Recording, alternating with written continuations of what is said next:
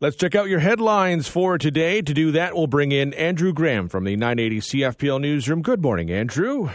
Good morning, Devon. Let's start with gas prices because they are continuing their recent downward trend. Well, commuters have not had many reasons to smile at the pumps this year, but they do today. The price of gas fell by 3 cents overnight and is set to drop by another 2 cents today. The price for a liter of regular is sitting at 139.9 this morning on average and will dip to 137.9 tomorrow. Now, today's prices are the lowest gas has been in London since January 2nd, while tomorrow's prices will be the lowest we've seen for all of this year. Gas prices in London have been on the decline for weeks and are more than 30 cents cheaper today than they were a month ago. Gas has been steadily falling since it hit the 180 range in late October.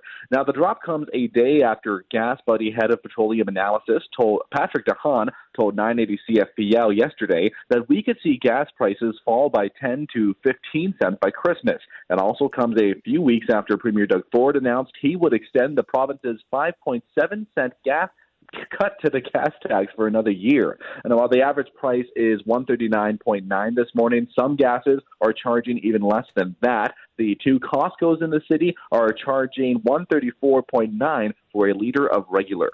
Some savings, hopefully, for people. And speaking of money, budget talks have begun at London City Hall.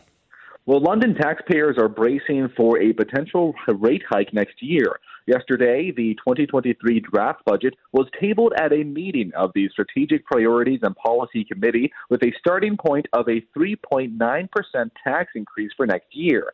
Staff recommended cuts would bring that number down to 2.9%, which represents a $92 a year increase for the average homeowner. Londoners can learn more about the budget update process at two in person open houses planned on January 12th at City Hall and one virtual information session on January 14th. This is the final year of the previous council's multi year budget, which included tax hikes of 2.8% in 2022, 3.4% in 2021, and 4.4% in 2020. Now, the budget will be finalized on February 14th. Let's keep the focus on money because the Bank of Canada has a big decision to make today.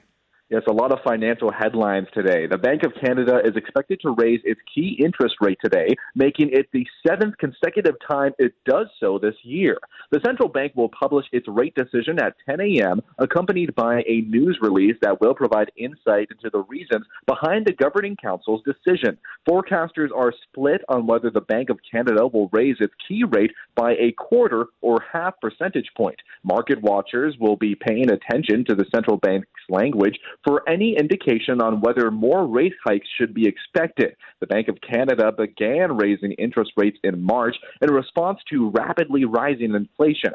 After peaking at 8.1% in July, the annual inflation rate has since slowed to 6.9% in October. In the United States, the race for the final seat in the Senate has been decided.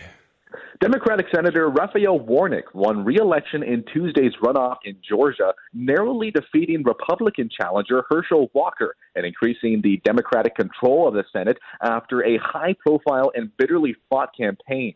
The Associated Press had to wait until nearly all votes were counted before calling the race, which saw both Walker and Warnock take narrow leads multiple times throughout the night. Warnock previously ultimately prevailed by about 2.5% of the vote, a very narrow margin. The runoff in Georgia was sparked after neither Warnock or Walker earned more than 50% of the vote in the November 8th general election, sending Warnock and Walker to a head to head battle. The result was a bitter pill to swallow for Republicans nationally, who saw several other star candidates lose in last month's midterm elections, despite predictions of a red wave that would rebuke Democratic President Joe Biden's agenda. Walker underperformed compared to Republican Governor Brian Kemp in November, while the party once again dominated statewide offices. And back in this country, it appears the people of Chatham Kent love a good pun. I mean, can you blame them? Six snowplows will be hitting the streets of Chatham, Kent this winter, sporting new names, including Scoop Dog and Edward Blizzard Hands. These are the results of a snowplow naming contest that saw more than 1,600 votes cast and over 30 submissions for plows. Among the top entries were Betty Whiteout, Control Salt Delete, and Harry Plowter. Chatham Kent Infrastructure and Engineering Services has partnered with Winmar Property Restoration to fund the new plow decals. I like it. I uh, I wonder if we added uh, some sort of a, uh, a a pun to all our municipal campaigns, if people would vote more often. I don't know. It might work. It might work. It might work. Let's check out what happened on this day in history. In 1837, the rebellion in Upper Canada erupted into violence when government officials were shot at Montgomery's Tavern just outside of Toronto. In 1877, the first successful gramophone was demonstrated. It was invented by Thomas Edison and built by his mechanic, John Kruesi. In 1907, Christmas seals were sold for the first time in the United States to help fight tuberculosis. The seals first appeared in Canada in 1908. In 1941, Japanese planes began their attack on the U.S. naval base at Pearl Harbor. Over 300 planes from aircraft carriers attacked in waves. Hours later, Canada declared war on Japan, the first of the Western allies to do so. We did it before the United States because the U.S., Britain, and other allied countries followed the next day. The U.S. declared war on Japan's allies, Germany and Italy, on December the 11th. In 1953, the Ford Motor Company announced regular production of its first transparent top automobile. In 1972, America's last moon mission began as Apollo 17 blasted off in Florida. In 1982, Canadian sprinter Harry Jerome died at the age of 42. He was the first man to hold both the world 100 yard and 100 meter records and won the 100 meter bronze medal at the 1964 Tokyo Olympics. In 1987, 43 people were killed when a gunman aboard a Pacific Southwest Airlines jetliner in California opened fire on a fellow passenger, the two pilots, and himself, uh, causing the plane to crash. In 1999, NASA said it failed to detect a signal from the Mars polar lander during the best last chance to hear signs of life. In 2008, the Buffalo Bills and Miami Dolphins played the first ever NFL regular season game to be held in Canada. Miami won 16 to 3 at the Rogers Center. In 2018, just 2 days after being named host of the Academy Awards, comedian Kevin Hart stepped down following an outcry over some past homophobic tweets. Capping a swift and dramatic fallout, he wrote on Twitter that he was withdrawing as host because he did not want to be a distraction.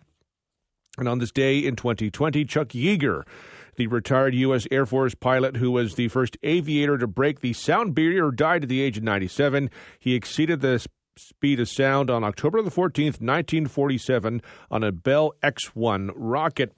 Happy birthday to listener Norm, turns 79 from uh, Kim, Alan, and Brenda. Listener Isla also turns 44 today.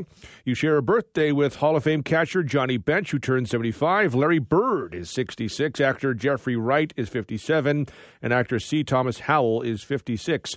For most of us, crime is something we see on the news.